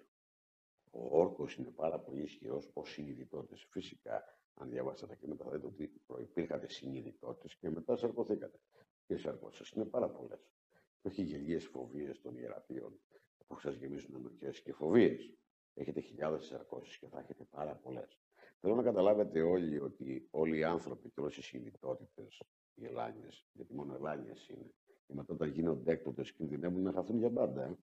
Η αλήθεια είναι ότι έχουν αρχή. Ό,τι έχει αρχή δεν έχει τέλος. Πάντα οι αποστάτες θα τελειώνουν και ξέρουν το τέλος τους γιατί δεν έχουν αρχή. Σε αυτό που κάνουν και σε, φα- σε αυτό που πράττουν συνεχώς. Στα ανθρώπινα παιδεία και στις εργώσεις. Αυτοί έχουν τέλος γιατί δεν έχουν αρχή. Αλλά ό,τι έχει αρχή δεν έχει τέλος ποτέ. Καταστάσεις τους, οι αποστατικές και το οτιδήποτε έχει τέλος γιατί ποτέ δεν έχει αρχή. Αλλά ό,τι έχει αρχή ποτέ δεν έχει τέλος. Άρα αυτό που θέλω να κατανοήσει όλος ο κόσμος πρέπει να εισέλθει στις αλήθειες του δικαίου. Έχει δρόμενα τρομερά, έχει πραγματικά γεφυρώματα που πρέπει να καταλάβετε τη συνειδητότητά σας. Καταρχάς πρέπει να αναγνωρίσετε το παρόν, το παρόν της ολότητάς σας, το παρόν της κοσμικής ζωής σας, γιατί για αυτή μιλάμε. Έχει για μια στιγμή, αν το θέλετε, κάθε σάρκωσης που σε, θα μετωθεί και μέσα στα κείμενα να το αναλύσετε. Έτσι λοιπόν, μέσα σε αυτή την τεράστια διαδικασία, ναι, θα εκδοθούν πάρα πολλά βιβλία. Πάρα, μάλλον θα εκδοθούν όλα τα ιερά ελάνια κείμενα. Έτσι θα τα λέτε. Και αυτό είναι, τα οποία μπαίνουν σε μια τρόχια αναγνώρισης όλου του πλανήτη. Βεβαίως είναι και στα αγγλικά, θα γίνουν και στα γερμανικά. Σαφώς αντιλαμβάνεστε ότι. Και θα πω αυτό ότι άπειρη τιμή και άπειρο σεβασμό σε συνέλληνες και συνέλληνε που μεταφράζουν και αυτοί που γράφουν. Δηλαδή, ένα χειρόγραφο κείμενο το οποίο είναι δικό μου, ε, 30 περίπου άνθρωποι συντάσσονται να φτιαχτούν τα γραφικά, να φτιαχτούν τα σχήματα, να, ε, ή να γίνει η επιμέλεια, να καθαρογραφεί. Έχει πάρα πολλή δουλειά μέχρι να γίνει βιβλίο και να απολαύσουν, άμα το θέλετε, αλλά να γιωθεί και σε κάθε σπίτι πραγματικά η απόδειξη του δικαίου, του λόγου, της ύπαρξης της δημιουργίας και της αλήθειας του δικαίου του κάθε ανθρώπου. Είναι δικά του, δεν είναι δικά μου, κακώς τα βλέπετε δικά μου, το έχω ξαναπεί. Είναι, είναι όλων μας. Είναι το δικό μας όλων. Και γι' αυτό είπα ότι θα βγει και κάτι πάρα πολύ σοβαρό τις επόμενες μέρες, θα λιφανιστεί, είναι αυτό που λέγεται δέηση. Και αυτοί το λένε τώρα προσευχές. Όχι, η δέηση είναι δική σου, είναι το δέσιμο του όρκου που ήδη έχεις κάνει. Στην πραγματική δημιουργία, όταν εισέρχεται η συνειδητότητα, γεννάται για να εισέλθει στη δημιουργία της, δίνει τον όρκο στην, ολι- στην ολική ελευθερία του ολικού όλου της. Αυτό από μόνο του δεν μπορεί να ξαναδοθεί όρκος. Θα πρέπει όμως όλοι να θυμάστε με τη δέση, γιατί η δέση είναι το Δέο γεννάστε. Δηλαδή αυτό που πρέπει. Είναι το δέσιμο που πρέπει. Είναι αυτό που πρέπει να θυμάσαι, αυτό που πρέπει να κάνεις. Αυτό είναι η δέση. Και ήδη την αναλύω και στο κείμενο και είναι ακριβώς 13 λέξεις και 48 γράμματα σε 7 εκδοχές του ίδιου του ολικού όλου της δέησης. Εγώ είμαι το όπλο του όρκου μου στο όλον μου, από πάντα για πάντα. Αυτό είναι το ολικό όλον που ορκιστήκατε. Να θυμηθείτε που έχετε ορκιστεί για να μπείτε να κατανοήσετε το δικό σας όλον, γιατί πραγματικά ε, μέσα από τα ιερά ελάνια κείμενα θα αντιληφθείτε ότι το ένα είναι όλα και τα πάντα. Και όλα και τα πάντα είναι ένα. Και αν είσαι εσύ το όλα και το ένα. Γιατί είσαι ένα. Και είσαι όλα και τα πάντα. Αλλά είσαι και όλα και τα πάντα του ένα. Άρα μπορείς να διαβάσεις μέσα σου. Μπορείς να αναγνωρίσεις. Γιατί όλα και τα πάντα είναι μέσα σου. Όταν αυτό το κατανοήσεις, ψεύτικες θυσίες, ψεύτικες πολιτικές, ασθένειες, έπαρξη, μυσαλλοδοξία, πιστία, γελιότητα, θα καταλάβεις την αυθονία, θα καταλάβεις την ευδαιμονία, θα καταλάβεις χιλιάδες πράγματα και θα εργαστείς μόνος στο στόχο και στο σκοπό της αποστολής, του στόχου και του σκοπού της εσέρκωσή σου και αυτή είναι η ευδαιμονία σου. Άρα δεν γίνεται χιλιάδες άνθρωποι αυτή τη στιγμή να υπάρχει, να, είναι, να γίνονται τόσο τραγικά τα πράγματα, να υπάρχουν τόσο ηλίθια γελία ψέματα. Και τελικά να σαμποτάρει, να σκοτώνει την αλήθεια τη δικιά του, θα πρέπει να την κατανοήσει. Είναι η ώρα της μεγάλης μεταρρύθμισης στον πλανήτη. Και βέβαια έρχεται, είναι στις μέρες μας και στην οικονομία και σε πρακτικά νόμους εφαρμογής του ίδιου του πλανήτη με μια νομοθετικό τρίπτυχο. Θα είναι η οικονομία. Θα είναι το περιβάλλον καταρχάς. Θα είναι η οικονομία και τρίτος νόμος θα είναι η ασφάλεια που θα ασφαλίζει περιβάλλον και οικονομία. Τώρα το λέω περιβάλλον. Οι συστημικοί και οι επιστήμονες καταλαβαίνουν το περιβάλλον και έχουν πει στους ανθρώπους ότι το περιβάλλον είναι το νερό του ωκεανού που είναι κάτι ψαριά μέσα, το χώμα που μπορεί να έχει έρθει με μεταφορές ε, ε, από τα δικά τους, το περιβάλλον είσαι εσύ. Όλα τα πάντα είναι περιβάλλον γύρω σου. Τον αέρα δεν το καταλαβαίνω περιβάλλον. Το χώρο δεν το καταλαβαίνω περιβάλλον. Είναι ο ίδιος ο χώρος του χώρου, του, πολυχώρου, του πολυχώρου των χώρων. Πρέπει να καταλάβετε τι είναι το περιβάλλον. Και όχι αυτά που λένε οι αρκούδες. Σαφώς έχουμε ακούσει γελία ψώματα. Έχουμε ακούσει ότι υπερθεμένα το πλανήτης. Δεν είναι υπερθεμένα το πλανήτης. Μια χαρά είναι ο πλανήτης, το οξυγόνο είναι 21%. Και αν ποτέ πέσει κάτω από ένα, θα πεθάνετε όλοι. Και δεν θα υπάρχει τίποτα. Και όσες βιομηχανίες και να υπάρχουν στον πλανήτη, 21 είναι εκεί πάντα. Ένα τα κάτω αν πέσει το οξυγόνο θα πεθάνουν όλα. Άρα καταλαβαίνουμε λοιπόν, ναι βεβαίως μολύνουν τον πλανήτη, βεβαίως κάνουν βλάβη στον πλανήτη, τεράστια. Βεβαίως μολύνουν τους ωκεανούς, βεβαίως όλη η αποστατήλα, όλη η χειδαιότητα του θράσους των αποστατών που οι άνθρωποι αδρανούν να κοιτάξουν, είναι της γλίτσας έχουν αμολύνει τους ωκεανούς. Οι ωκεανοί μας, ο ωκεανός δεν είναι μόνο το πλαστικό το μπουκαλάκι. Δηλητηριάζουν τους ωκεανούς μας συνεχώς. Τους πάγου συνεχώς. Δεν θα πάθει αρκούδα άμα λιώσουν οι πάγοι και πραγματικά ας λιώσουν οι πάγοι, μη φοβάστε, δεν θα βουλιάξετε. Η δημιουργία έχει τεράστιους μηχανισμούς. Ο πλανήτης είναι ένα τεράστιο, απόλυτο, ακριβής δημιούργημα που σταθμίζει τα πάντα. Αν αύριο θέλουμε τη Μεσόγειο να ξεραθεί και να την αποξηράνουμε, ναι, η δημιουργία μπορεί να το κάνει. Να σηκώσει τις υπήρους που έχουν βουλιάξει, να βουλιάξει κι άλλες, να κάνει ό,τι θέλει. Τώρα, κάθε άθλιος επιστήμονας που λέει την παραδοχή του ή την πληρωμένη απάντησή του και τον ακούτε συστημικά πραγματικά με τρελαίνει. Όπως άκουσα και προχτέ, έχει φτάσει λέει, πολύ ψηλά. Βεβαίως, η τεχνολογία των ανθρώπων. Η τεχνοτροπία των ανθρώπων. Η τεχνολογία των ανθρώπων. Η εξέλιξή σου μπορεί να είναι πάρα πολύ μεγάλη, σαφώς σε αληθινές βάσεις. Όχι σε αυτή τη γελιότητα. Άκουσα έναν επιστήμονα ε, αστροφυσικό. Ναι, λέει, οι άνθρωποι έχουν πάει πάρα πολύ ψηλά. Έχουν φτάσει λέει, να κάνουν μεταφορά, τηλεμεταφορά. Φαντάζομαι ότι ξέρετε γιατί μιλάω, έτσι. Απλά θέλω να πω το όνομά του. Δηλαδή για να γίνει μια τηλεμεταφορά ανθρώπου ή αντικειμένου, μιλάμε για πολλαπλή διάσπαση. Ποιος μόνο θα κάνει πολλαπλή διάσπαση; Ξέρετε τι γελιότητες έχουν πει; Το μόνο που ξέρουν να κάνουν είναι να φτιάχνουν αποστατικά υβρίδια. Ιούς χιλιάδες ασθένειες. Έχουν φτάσει σε επίπεδο συστημικότητας να λένε ότι Α, είχες ζάχαρο ο πατέρας σου. Ε, θα και εσύ. Δεν υπάρχει παιδί κληρονομικότητα στην ασθένεια. Είναι δυνατόν στη δημιουργία κάποια άθλια ζώα να μιλάνε για κληρονομικές ασθένειες; Πεςτε μου, πόσο τραγικά ηλίθιος πρέπει να είσαι; Πόσο τραγικά ηλίθιος και πόσο γελίος αποστάτης πρέπει να είσαι εσύ, ρε επιστημονάκο. Βρε δογματισμένο παλιόσκυλο, να το πω έτσι. Να του λες του ανθρώπου ότι έχει Κληρονομική ασθένεια. Το ζάχαρο είναι κληρονομική ασθένεια. Απλά έχεις κάνει μια παρέμβαση στη δημιουργία που ποτέ οι άνθρωποι δεν είχαν τίποτα. Αλλά και ό,τι έρθει ως παρέμβαση στον οργανισμό τους, είχαμε την ίαση. Έχεις ζάχαρο, ωραία. Να μην έχεις. Δεν πεθαίνεις με ζάχαρο, με τον γιατρό και με το χάπι. Αυτή ήταν η ίαση. Άρα σήμερα λοιπόν μιλάμε για κληρονομική. Δεν υπάρχει κληρονομική πάθηση. Ξέρετε γιατί; Γιατί έχουν παρέμβει στο DNA σου, οπότε από εδώ και πέρα, αφού ο πατέρας σου έχει κεφαλικό, θα πάθει κεφαλικό. Είναι δυνατό.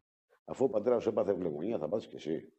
Δεν υπάρχει κανένα γονίδιο της δημιουργίας. Όλα είναι υγιή. Όλες αυτές είναι παρεμβάσεις αποστατικές που συνεχώς οι αποστάτες ρυθμίζουν και είναι σε τέτοιες πρακτικές εφαρμογές όπου μπαίνοντας στο DNA σου θα έχει και το παιδί σου, θα έχει και το εγγόνι σου. Και αυτό θα πρέπει να αλλάξει και να σταματήσει με πραγματική ιατρική που δεν παράγει βλάβη στον άνθρωπο που όταν παράγει βλάβη στον άνθρωπο, παράγει στο περιβάλλον.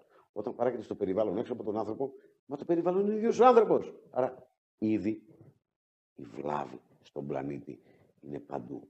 Και όταν είναι στον πλανήτη, είναι σε σένα. Είναι σε σένα, είναι στον πλανήτη. Είναι το ίδιο και το αυτό. Αυτό πρέπει να το καταλάβετε όλοι και θα πρέπει μόνο μιας όλοι να το σταματήσουμε. Αυτό σταματάει και καλύπτει την προηγούμενη ερώτησή σας. Μου λέτε πώς θα σταματήσει. Με κατανόηση, με αναγνώριση. Πρέπει να καταλάβουμε όλοι τι έχει συμβεί στον πλανήτη. Πρέπει να αναγνωρίσουμε τα ψεύδια που μας λένε. Θα πρέπει να πάμε σε βασικές αρχές των ολοτήτων της αλήθειας. Τι που συμβαίνει, αλλά και τι πρέπει να γίνει. Ξέρουμε τι πρέπει να γίνει. Πρέπει να μπούμε σε μια πραγματικά πρέπει οι άνθρωποι να διοικηθούν και να διοικήσουν με τις πραγματικές δημοκρατίες της ολότητάς τους. Σε μια Ελλήνων πολιτεία με πραγματικούς νόμους και αυτό θα βγαίνει σιγά σιγά προς τα έξω, τότε θα λυθούν τα θέματα της οικονομίας, της ισχύς, της δύναμης. Δεν θα κλέβεται όλη αυτή η ενέργεια. Θα σταματήσει, υπάρχει ένας τεράστιος σπούδο στον πλανήτη αυτή τη στιγμή που θα αλλάξει θέση. Σήμερα λοιπόν καλώ όλους τους ανθρώπους, όχι μόνο στην Ελλάδα, αλλά και στον πλανήτη. Και πραγματικά μας παρακολουθούν χιλιάδες άνθρωποι. Αλλά θα πρέπει η βάση, η ρίζα, εδώ που ήρθα, να ξεκινήσει όλη αυτή την τεράστια μεταρρύθμιση. Να κατανοήσει, να καταλάβει και να εισέλθει με ελεύθερη βούληση. Όχι για να την πληρώσεις, πρέπει να καταλάβει. Αν σε πληρώσω, μου ανήκεις. Αν σε πληρώσω, θα στα ζητήσω πίσω. Αν δεν στα ζητήσω πίσω, κάπου θα θυμώσεις, δεν θα το κατανοήσεις καν. Άρα θα πρέπει να έρθεις με ελεύθερη βούληση, θα πρέπει να κατανοήσεις καλά. Θα πρέπει να εισέλθουν όλοι οι άνθρωποι στην Ελλάδα και διέλληνε.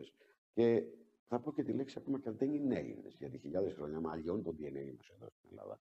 Σήμερα λοιπόν εγώ μιλάω για τον ίδιο τον άνθρωπο και όλα μου τα γραπτά. Δεν μιλάνε για τον Ελλαδίτη, μιλάνε για τον Έλληνα άνθρωπο. Ο Έλληνα άνθρωπος είναι παντού και ο πλανήτης είναι Ελλάδα γιατί αυτός είναι φωτεινή πέτρα. Δεν είναι μόνο το γεωγραφικό διαμέρισμα που συνεχώς μας πιέζουν και μας σμικραίνουν. Άρα θέλω να καταλάβει ότι θα πρέπει να ενωθεί στο στόχο και στο σκοπό. Όχι μόνο της απελευθέρωσή του, γιατί αυτό είναι. Και αυτόματα να βάλει σε λειτουργία μια πραγματική πολιτεία όπου θα παράγεται παιδεία, ισχύ, δύναμη, υγεία. Έτσι είναι. Ποτέ δεν θα έχουν υγεία. Ό,τι θέλουν να λένε. Χιλιάδες ψεύδι. Είδαμε τους δημοσιογράφους και πραγματικά κάντε μια, μια εκπομπή για δημοσιογράφους. Να δείτε τι έχουν πει όλοι μαζί.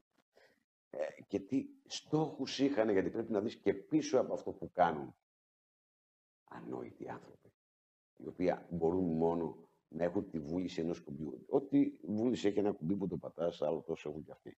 Και αν δεν το κάνουν αυτό θα τους διώξουν, αλλά και με ευχαρίστηση το κάνουν. Από εκεί και πέρα ο κόσμος θα πρέπει ο Έλληνα πολίτης να γίνει πολίτης, να δομηθεί και να εισέλθει με την προσωπικότητά του, με την ίδια την παρουσία του.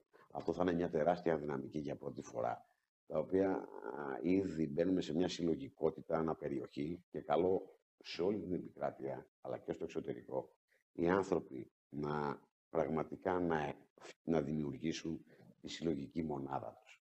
Είναι σημασία να καταλάβετε ότι πρώτα προέχουμε ότι είμαστε συλλογικά όντα και μετά έχουμε το ατομικό κομμάτι το δικό μας της προσωπικής μας α, ζωής, η οποία πάντα α, είναι τμήμα της συλλογικότητάς μας. Σε αυτή την περίπτωση δοκιμάστε σε ένα βουνό μόνος Δεν μπορείτε να δημιουργήσετε, μπορείτε να κάνετε κάτι. Ακόμα και, το, ο, ακόμα και ο τρόπος που ο άνθρωπος εισέρχεται στην σάρκωσή του, θέλω να καταλάβετε ότι έως τα δύο του χρόνια κρέμεται, άμα το θέλετε, η ζωή του όλη από τη συλλογικότητα. Άσχετα γίνει αδερφή, η μάνα, πατέρας, από άλλους ανθρώπους. Αλλά δεν είσαι ένα αυτόνομο που από την πρώτη μέρα γεννιέσαι και σηκώνεσαι. Κάνεις δύο χρόνια να περπατήσεις, άρα σε φροντίζουν συλλογικά οι άνθρωποι. Και κάποιες κοινωνίες παράγουν για σένα για να σηκωθείς. Σωστά; Σωστά. Θέλεις άλλα δύο να μιλήσεις για να συνοηθείς. Μέχρι τα 12. Α, να συντηρηθείς ε, τις προσωπικές σου ανάγκες από το κρύο και από τις προστασίες του περιβάλλοντος. Ε, και τα πόσα χρόνια είναι. Όλο αυτό είναι μια συλλογική διαδικασία να ζήσεις με τους ανθρώπους. Άρα ζούμε μαζί. Είμαστε συλλογικά όντα. Ιδιαίτερα. Και όχι αγέλες. Δεν έχει καμιά σχέση. Ξεχάστε τον άνθρωπο με κάθε τι ζωικό ζούγκλα. Όπως τουλάχιστον οι αποστάτες το θέτουν και πρέπει εσείς να το χάψετε. Δεν έχει καμία σχέση. Θα έχει τελείω διαφορετικά πράγματα. Ε, μέχρι τα 18 σου να ανέβουν ε, οι ορμόνες σου, ε, να ολοκληρωθούν και στα 22 ολοκληρώνονται τα πάντα για να ξεκινήσεις. Άρα έχεις χάσει το ένα τρίτο της ζωής σου μόνο για να ολοκληρωθείς. Και αυτό το κάνει συλλογικά. Άρα αυτό που θέλω να πω είναι ε, όλο αυτό το, το τέλος, αυτή την αποστασία, αλλά και την αρχή μιας μεγάλης μεταρρύθμισης, μετά από τον αποστατικό ρυθμό, θα το κάνουν μόνο οι άνθρωποι με ελεύθερη βούληση. Όχι με υποσχέσεις ψυχής, εργασίες, πάρε ένα μέρισμα, πάρε ένα αυτό. Είναι όλα δικά του. Θα είναι μεγάλο άδικο να αρχίσουμε να μοιράζουμε μερίσματα και πλούτο για να αγοράσουμε τον Έλληνα πολίτη. Ναι, αυτή τη στιγμή θα πω άπειρη τιμή και απλό σεβασμό σε χιλιάδες Έλληνες πολεμιστές μου. Υπάρχουν χιλιάδες άνθρωποι εκεί έξω που αναγνωρίζουν και τη λέω, αναγνωρίζουν και τη δημιουργία τους, αναγνωρίζουν και την αλήθεια του δικαίου τους. Δεν θα πούνε μαζί μας, είμαστε μαζί όλοι. Δεν είναι μαζί μου, είμαστε όλοι μαζί. Εγώ πραγματικά έχω πει ότι όταν ποτέ κλειδώσουμε το υλικό όλο, γιατί εκείνο το διακύδευμα Α, γιατί ουσιαστικά πρέπει να καταλάβετε ότι είστε συνδεμένοι με το υλικό σας όλων. Και όχι μόνο αυτό που ζείτε. Έχετε προηγούμενη ζωή. Προηγου... Όχι ζωή. Ζωές! Έχετε μια κοσμική αθανάτη ζωή. Πρέπει να καταλάβετε αυτό το μεγαλείο για να σταματήσετε να φοβάται όλοι. Που σημαίνει αυτό το υλικό θα πρέπει να το αναγνωρίσετε. Και εκεί το αναγνωρίζουμε όλοι. Άρα και εδώ, για να κλειδώσουμε κάποια στιγμή οποιαδήποτε αποστασία να εισέλθει, ακόμα, όχι ακόμα δεν είναι η ώρα, αλλά αργότερα θα με ακούσετε να λέω, όχι εμείς. Γιατί από τώρα που λέω εμείς σε εκείνο συνέλευση είναι ότι διαχωρίζω ένα άλλο κοινό και είναι αυτοί. Αυτοί ποιοι είναι. Αφού αυτοί είμαστε εμείς πάλι. Ε, γιατί τους πες αυτούς; Άρα κάθε διαχωριστικότητα διαχωρίζει το κομμάτι από το υλικό σου όλων κάτι που πες μας αυτή τη στιγμή από το υλικό σου όλων τι θα μας έδινες. Τίποτα θα μας έδινες. Ούτε το μικρό σου νικάκι. Ε; Δεν αποχωρίζεις τίποτα. Αλλά τελικά τεμαχίσεσαι άμα το θέλεις. Θρησκευτικά, ιερατικά, πολιτικά, οικονομικά, ταξικά. Από το υλικό σου όλων. Με τεράστιες διαφορές που έχεις. Έτσι πρέπει να το καταλάβετε. Καλό λοιπόν σήμερα όλο τον κόσμο σε μια νέα αρχή, δικιά μας αρχή, την αρχή του Έλληνα πολίτη, πραγματικού πολίτη, να πάρει θέση. Να πάρει θέση να οργανωθεί μέσα στα ελάνια γραφεία του, τα οποία είναι δικά του. Είναι ο οργανισμός αυτόνομος, ο οποίος στην πρώτη συλλογική πράξη που εκτελούνται από Έλληνες πολίτες στην αρχή της δημοκρατίας της συλλογικότητας του ολικού μας όλου. Του ολικού μας όλου ένα. Για να γίνουμε όλοι ένα, όπως το έχω πει. Αυτή είναι η βάση, η πρόκληση είναι αυτή. Θα πω ότι δεν έχω καμία διαφορά με κανέναν. Σας είπα, είμαστε εμείς. Μα εμείς είμαστε όλοι. Άρα, αν υπάρχουν κάποιοι που λέγονται αυτοί, δεν είστε αυτοί, είστε και εσείς εμείς. Έτσι θα το καταλάβουμε. Στον ίδιο στόχο και σκοπό, παρόλα τις διαφορετικότητέ μας, γιατί αυτή είναι η δημιουργία μας. Η δημιουργία μας δεν φτιάχνει ποτέ κανένα δημιούργημα ίδιο. Ποτέ. Άρα, αυτές τις τεράστιε εξαιρέσεις της μοναδικότητας Σήμερα θα ενωθούμε στο στόχο και στο σκοπό. Για τον ίδιο τον πλούτο μας, για την ίδια τη δύναμη, την ισχύς, την υγεία, την αφωνία.